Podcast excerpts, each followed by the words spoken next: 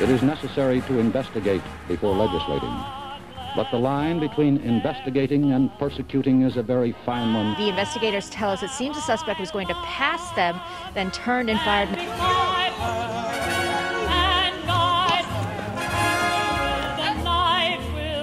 Christine Laura, what you're seeing behind me is one of multiple locations. I rise to support the impeachment of President Donald J. Trump. And I'm about to talk to him about allegations that he was involved with prostitutes in Moscow and that the Russians taped it and have leverage over him. Before we get to our guest, I wanted to talk to you about something that's really important to me, which is privacy. Moving money around, moving information, sending messages in today's world with Web 3.0 coming down the pike, privacy is very critical, especially to a journalist like myself. Utopia P2P is a complete privacy ecosystem. It's a 360 degree approach to privacy, it includes everything you need to move information or value around the world. It includes a encrypted messenger service, an email platform, and cryptocurrency payment system.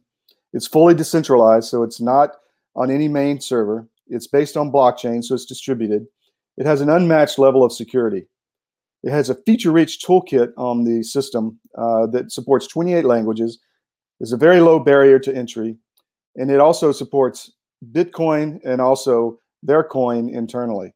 So if you're looking for a way to move information and money around the world where you don't want prying eyes uh, looking at what you're doing, go to Utopia P2P and have complete privacy on their system.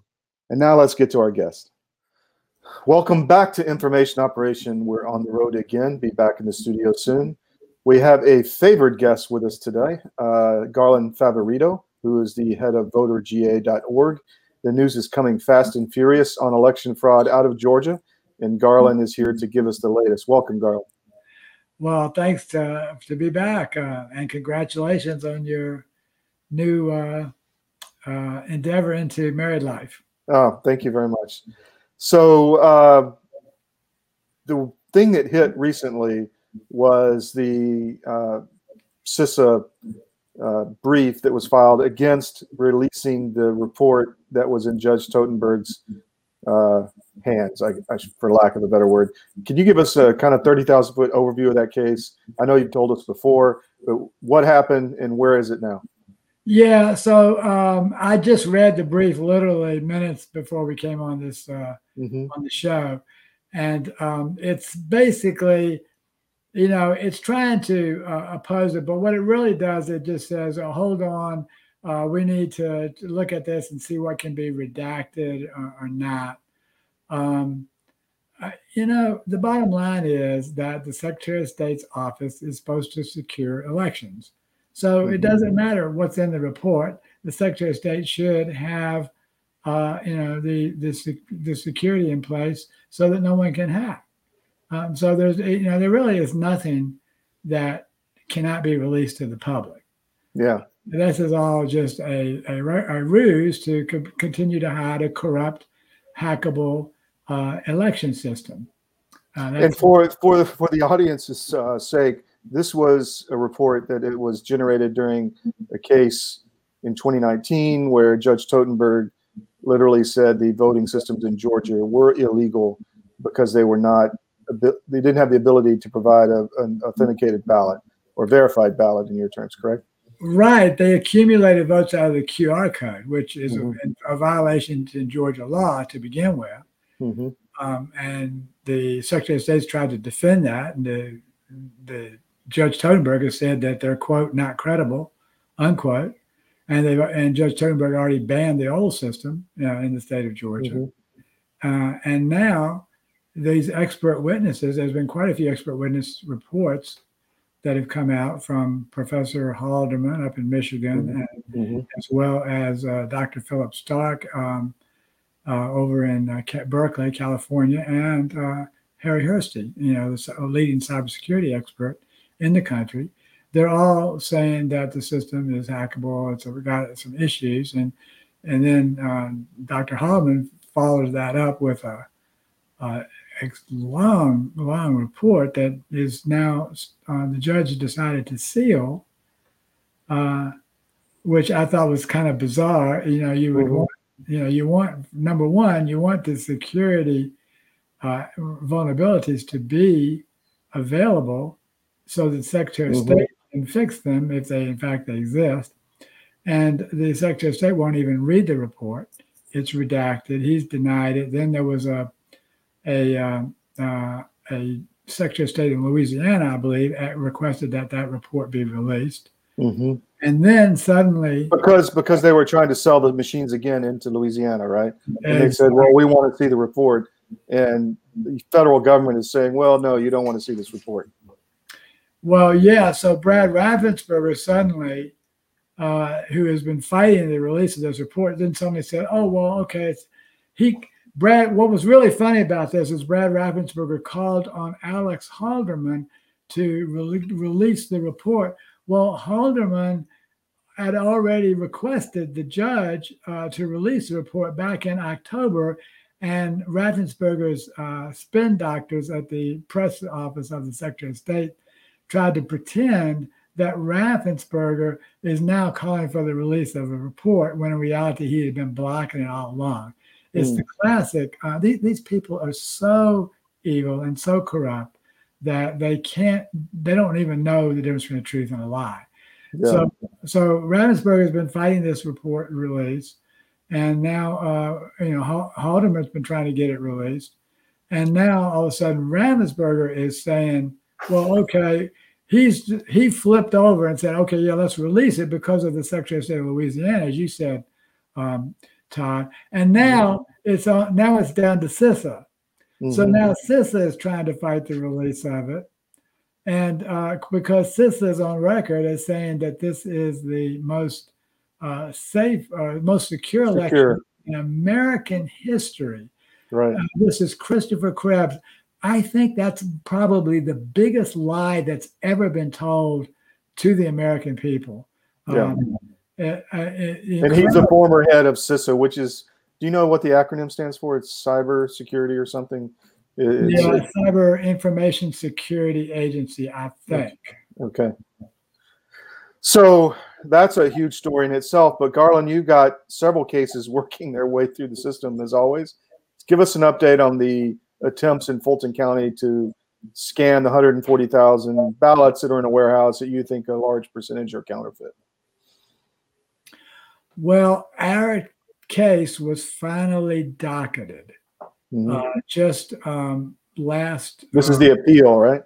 Yeah, our appeal. Uh-huh. Mm-hmm. Our appeal was finally docketed uh, last week, and we had to track down what the problem was. It was an amazing problem. Uh, the nutshell of this case right now is that our case was is now docketed in the Court of Appeals.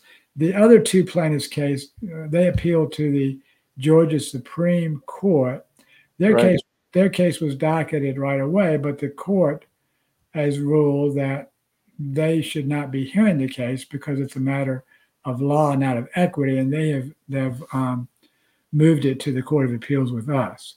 So mm, interesting, yeah. which is what you thought all along, right? Exactly. Which is why you went your own way. Right, which is, that's why we went straight there. Um, mm-hmm. um, because it was a, it was the, the issue that the were that's appealable is an issue of law. It's not of equity. Therefore, we had to go to the Court of Appeals.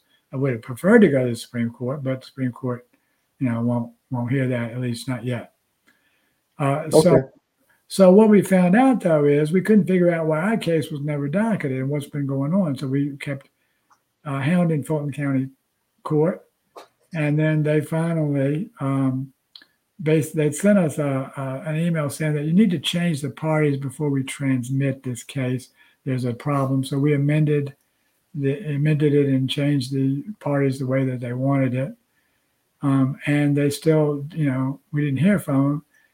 And we couldn't understand why they haven't sent us the bill to transmit the case up. The bill's like 2,700 bucks, 2,800 mm-hmm. bucks to transfer that case record up to the Court of Appeals. So we asked, you know, why haven't we found this? Finally, I had to go down there to try to figure out what happened. And they had sent the cost bill, which we have only 20 days to pay, mm-hmm. to um, to the uh, wrong attorney. Uh, and the fifth, you know, we caught this on the 15th day. We had five days left. I actually literally had to go down there, find out what happened, go up to the bank, walked up to the bank in downtown Atlanta, got a cashier's check cut, 20, took it back down to the to the uh, Fulton County's uh, clerk. She recorded the check, and then I hand walked the receipt up to the Court of Appeals, and I asked them, "How did this happen?" Mm-hmm. Unfortunately, I didn't have a video running, which I should have.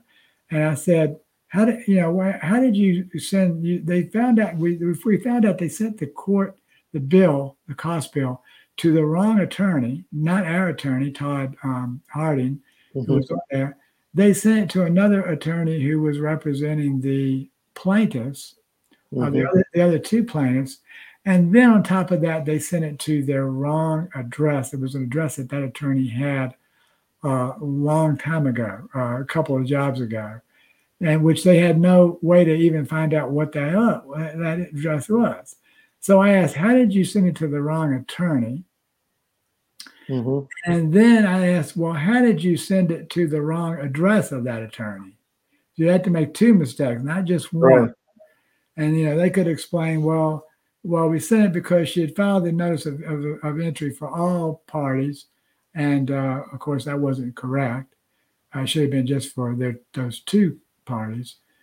And then they um, fi- they somehow found this other address that she had years ago, even though the her address is on our certificate of service because we, as a courtesy, gave her a copy of it. Mm-hmm. Uh, and they we found that uh, they sent it to this old address that she had from a long time ago and even though her real address was literally on the certificate of service on the second page of our amended complaint that they wanted.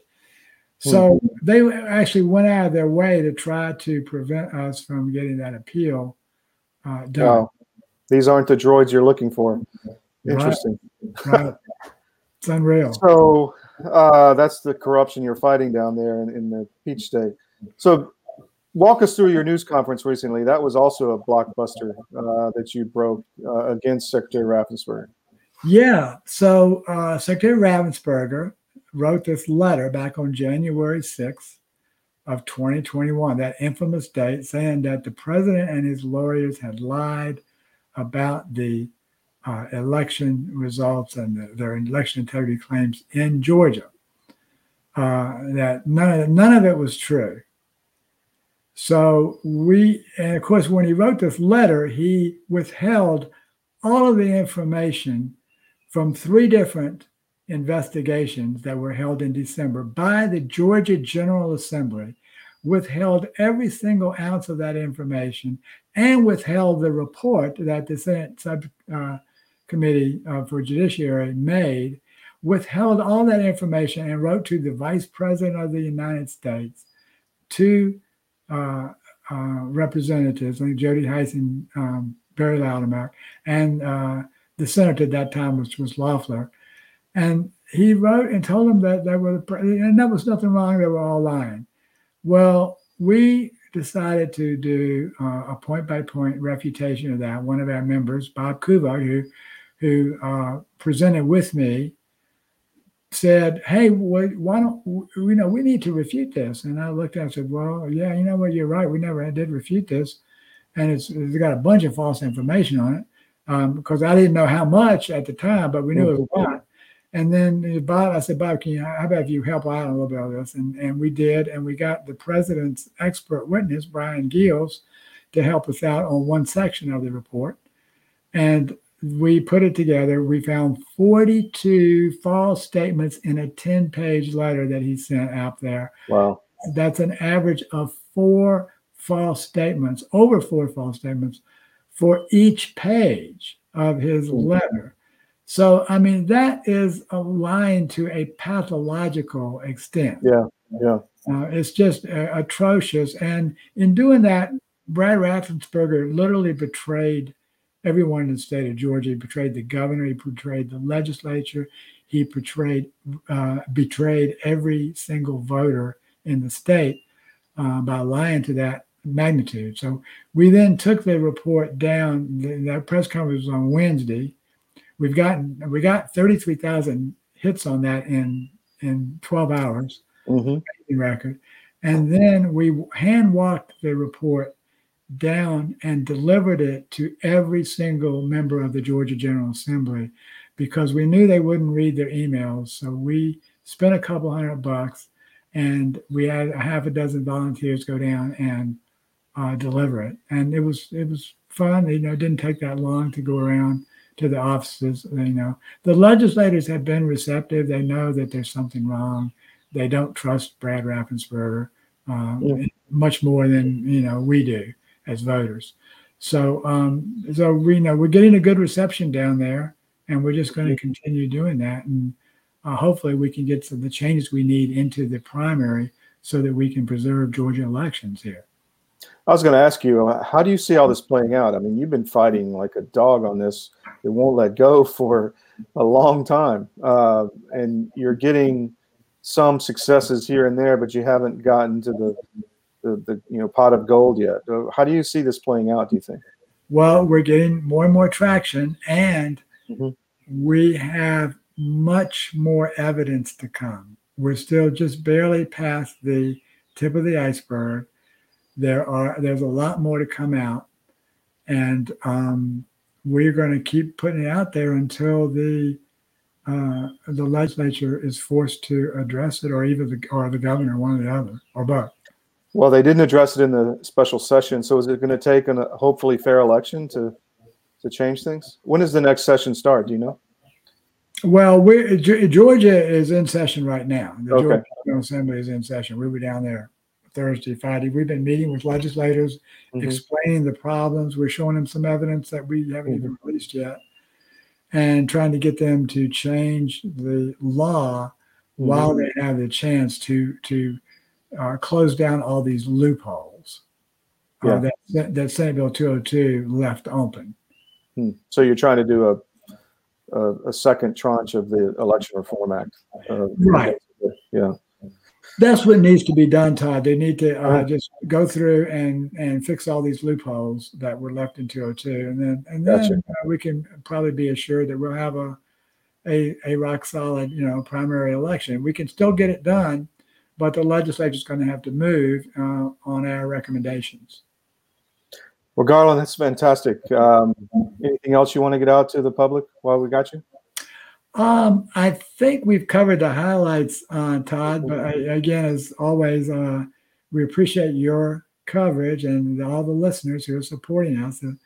Uh, it's voterga.org. Uh, we we new, do need donations, and because they keep stringing us out with these appeals, it Mhm. costs us twenty seven, twenty eight hundred dollars just to get the, our court case transferred the, to the appeal court, and that doesn't include all the costs we'll get up there, and plus the attorney's fees and all that. So you're you're working for free, and then all the attorneys, a lot of them are pro bono, but they still have to feed their families. So Well, right. They give us a really bargain basement rate. You know, we, we don't they don't charge us much at all. And but but yeah, that's exactly right. And I am a volunteer, so I don't take any any money. It all goes to the to the uh, legal expenses. Well, thank you very much, Garland. We really appreciate you coming on at short notice, and uh, we always it's great to hear from the horse's mouth. So thank you very much. Anytime, Todd. Thank you and CD Media for all y'all all you do. We appreciate it.